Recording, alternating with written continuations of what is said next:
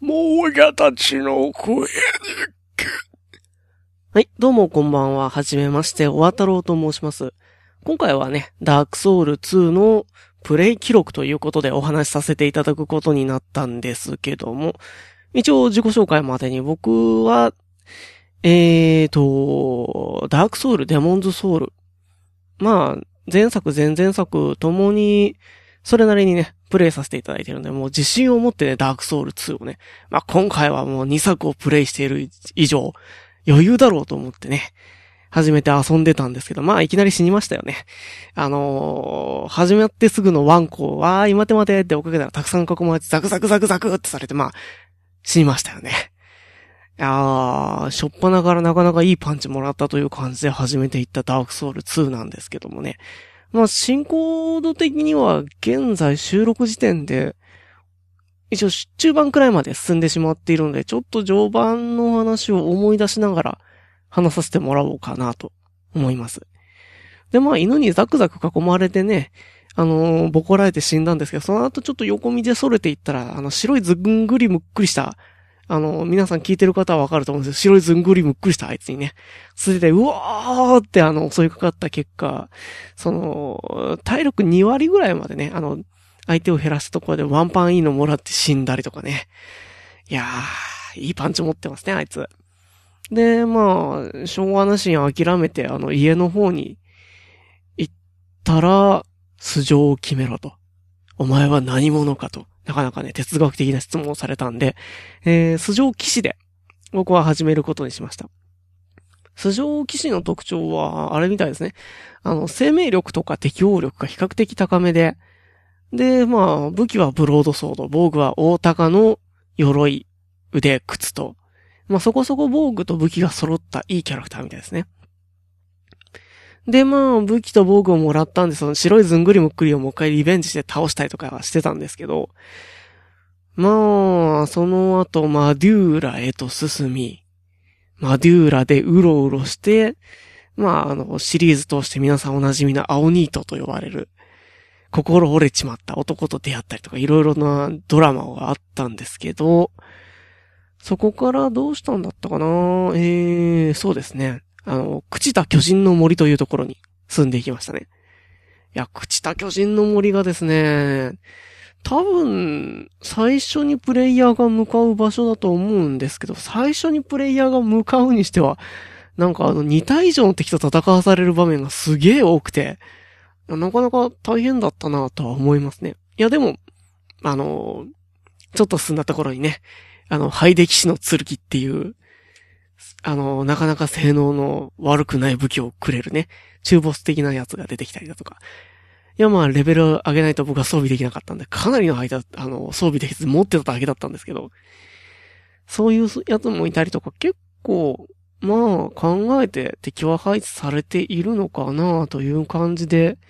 サクサクと進んでいった印象がありますね。まあ、途中に、あの、鷹かなんか鳥みたいなのに乗って降りてきた、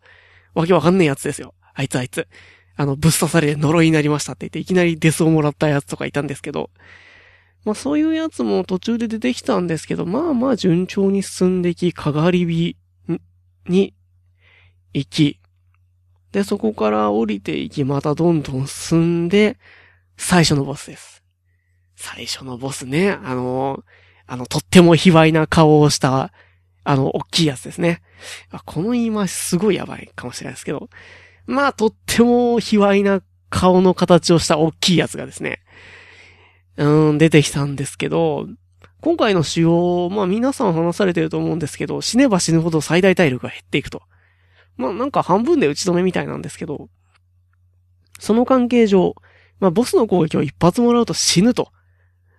なかなかスリリングな戦いをさせられたんですけど、まあ生身に戻りゃいっちゃいいんですけどね。まあでも、なんか僕はあの、エリクサーが使えないタイプなんで復活することもなく、あの、ひたすらボスに向かって、あの、体力半分の状態で戦ってたんで、まあ、一発もらわないようにして足元でチクチク切りながら、踏みつけを避けて切る、踏みつけを避けて切る、踏みつけを避けて切るってやったら、まあ、まあ、割と楽に倒せた方かなと。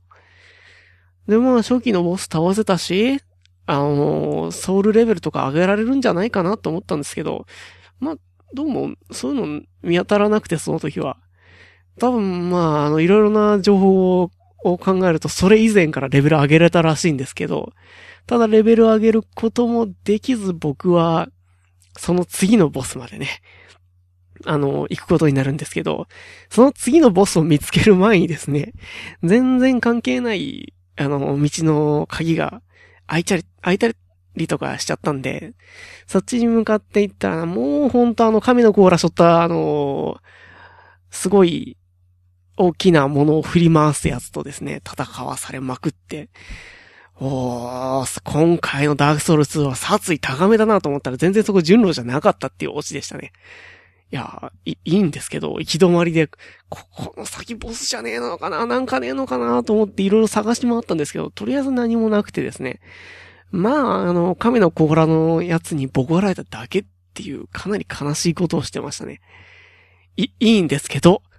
これぞダークソウルみたいな感じだったんですけど、まあ、い、いいけどさ、っっていうことがあったりとかしながら、まあ、第2のボスのいろいろ鍵を開けたり、扉を開けたりして、探し回った結果、まあ、いけたんで、うん、行っちゃったんですね。第2のボス、あの呪縛者。呪縛者。うん、こいつ。こいつが、あの、途中で、あの、鳥に乗ってやってくるっていうね、呪いをかけてくるやつなんですけど、うん。なかなか、あの、フリーモーションが多かったりだとか、動きが早いんだ。ここ苦戦した人多いのかなとは若干思いますね。なんか、どうもバリスタがあるんで、マルチプレイだとバリスタとかで撃って殺すのが楽なのかなっていう感じはしましたけど。まあ、僕はソロ戦なので、一人でね、あの盾を構えつつ、あのー、右回りに回れば、その自爆者の持ってる剣って、右手側なんで、割と振り当たらないってことが多くて、盾を構えて右にくるくる回りながら隙を伺いつつ切るっていう。もう、ここまでレベル上げ、武器強化なし、ブロードソード強化ゼロっていう状態で戦ってたんですけど、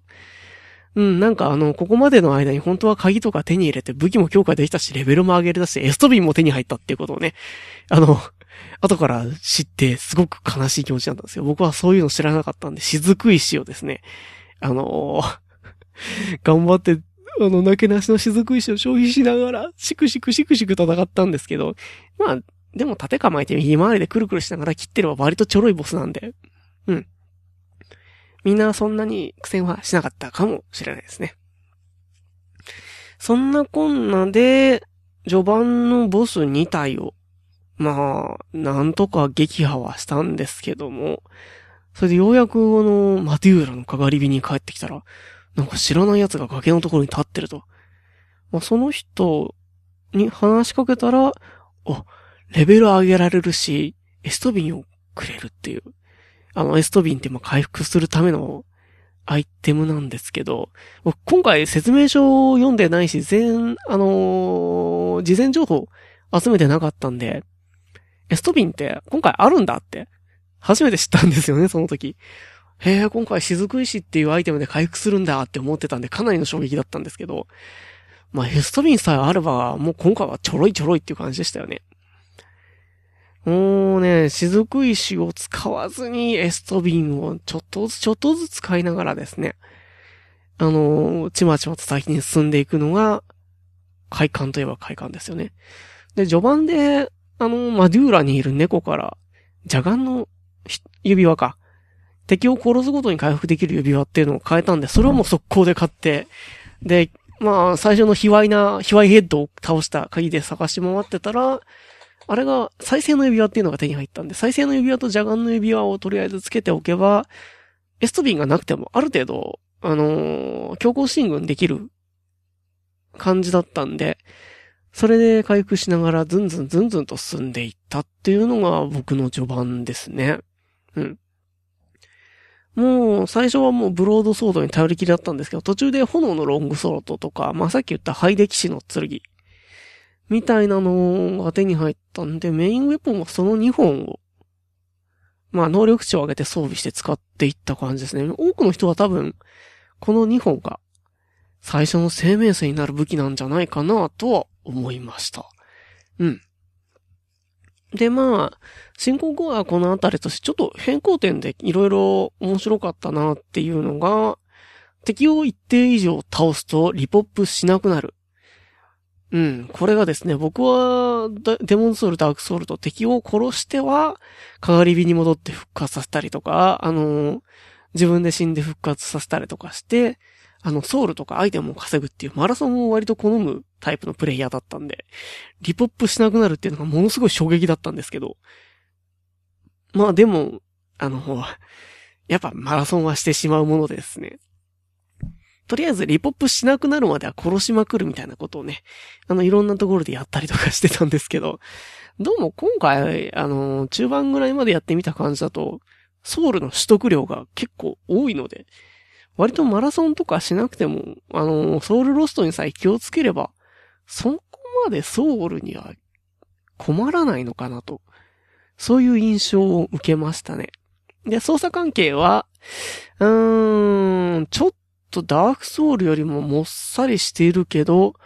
攻撃モーションは若干速くなったかなという印象がありますね。いや、まあ、印象に過ぎないんですけど。なんで、まあ、今回は、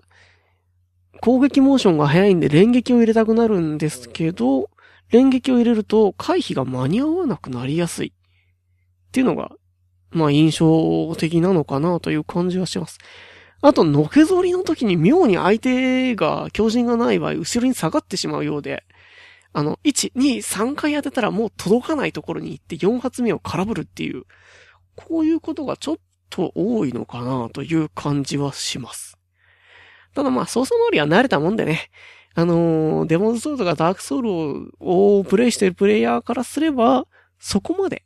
まあ、違和感はあるにしても難しい操作ではないのかなと。